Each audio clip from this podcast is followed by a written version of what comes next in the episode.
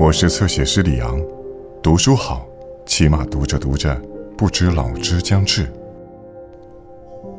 一个爱我的人，如果爱的讲话结结巴巴、语无伦次，我就知道他爱我。木心，文学回忆录。对照起来，要在汉末、魏晋、南北朝做个艺术家、做个诗人，并不很难。在我青壮年时代，你要活得像个人，太不容易了。所以我同情阮籍，阮籍更应该同情我呢。嵇康的诗几乎可以说是中国唯一阳刚的诗。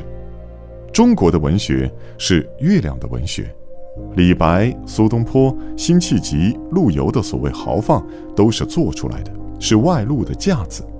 嵇康的阳刚是内在的，天生的。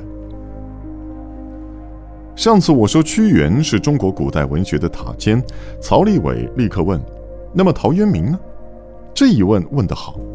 我当时的回答是：陶渊明不在中国文学的塔内，他是中国文学的塔外人。正由于他的第二重隐士性，所以生前死后默默无闻。读陶诗是享受，写得真朴素，真精致。不懂其精致，就难感知其朴素；不懂其朴素，就难感知其精致。他写的那么淡，淡的那么奢侈。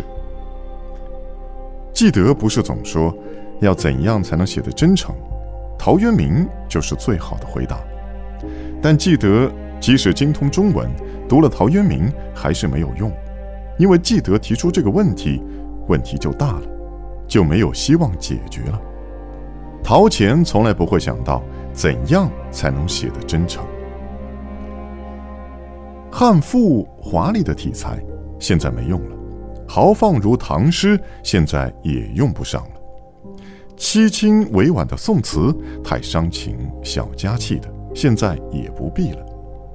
要从中国古典文学汲取营养、借力借光，我认为尚有三个方面：诸子经典的诡辩和雄辩。今天可用，史家术士的比例和气量；今天可用，《诗经》乐府陶诗的遣词造句；今天可用。大家有这个问题：什么是顿悟、见悟？来自佛教禅宗，南宗讲顿悟，北宗讲见悟，用一生去参透。大家安于南北宗顿见悟，我不同意。顿悟一定要有见悟的基础。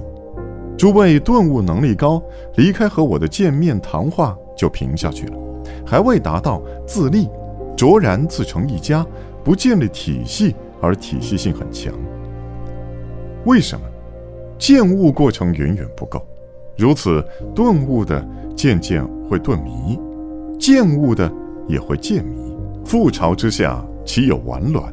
讲课听课是见悟的功夫，见悟的进程。所谓潜移默化，就是见悟。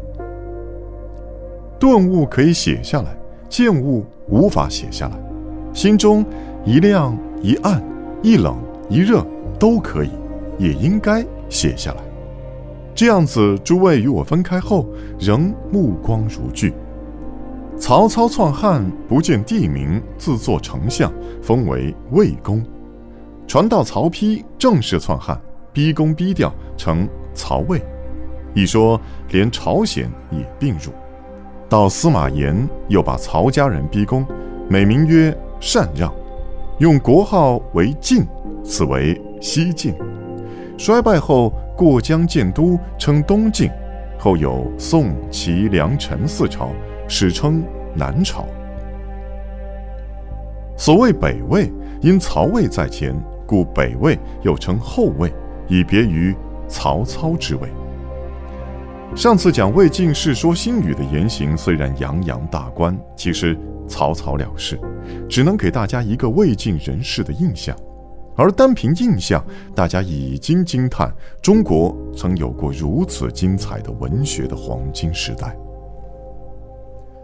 这段时期文化之高，西方还没有注意到。其文学与生活的浑然一元、浑然一致，西方没有出现过。盛唐的李白、杜甫也未如此，不是以殉道精神入文学，而是文学即生活，生活即文学，这样的浑然一元，是最高的殉道。嵇康想以不死殉道，老子、庄子都提倡不死殉道，说他们颓废，胡说，他们都知道生命之可贵，没有生命就没有一切。他们都想活下去。嵇康写《养生论》，就是继承庄子养生主篇。嵇康后来则死，实在迫不得已，是在苟活之状下才则死。阮籍阳狂醉酒，逃过种种杀机，写了不少咏怀诗。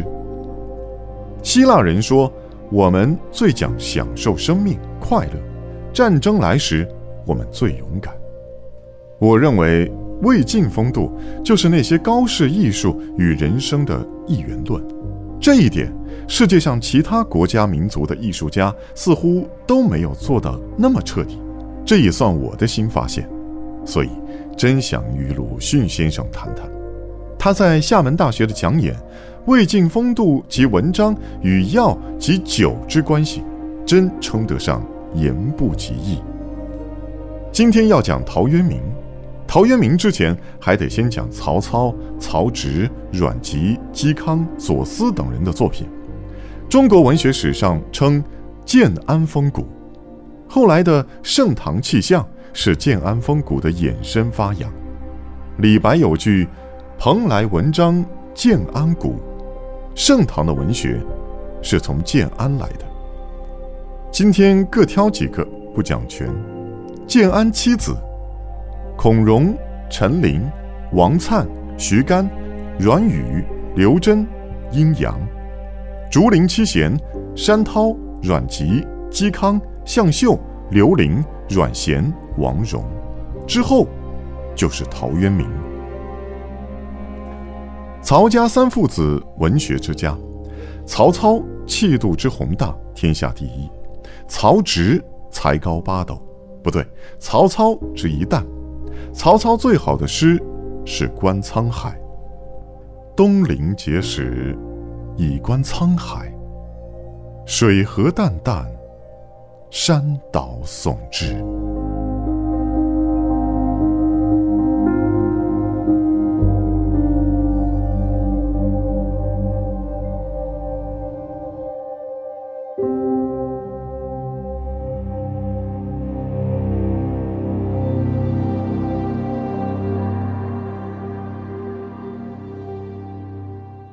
更多精彩内容，请在新浪微博、微信公众号关注“侧写师李昂”。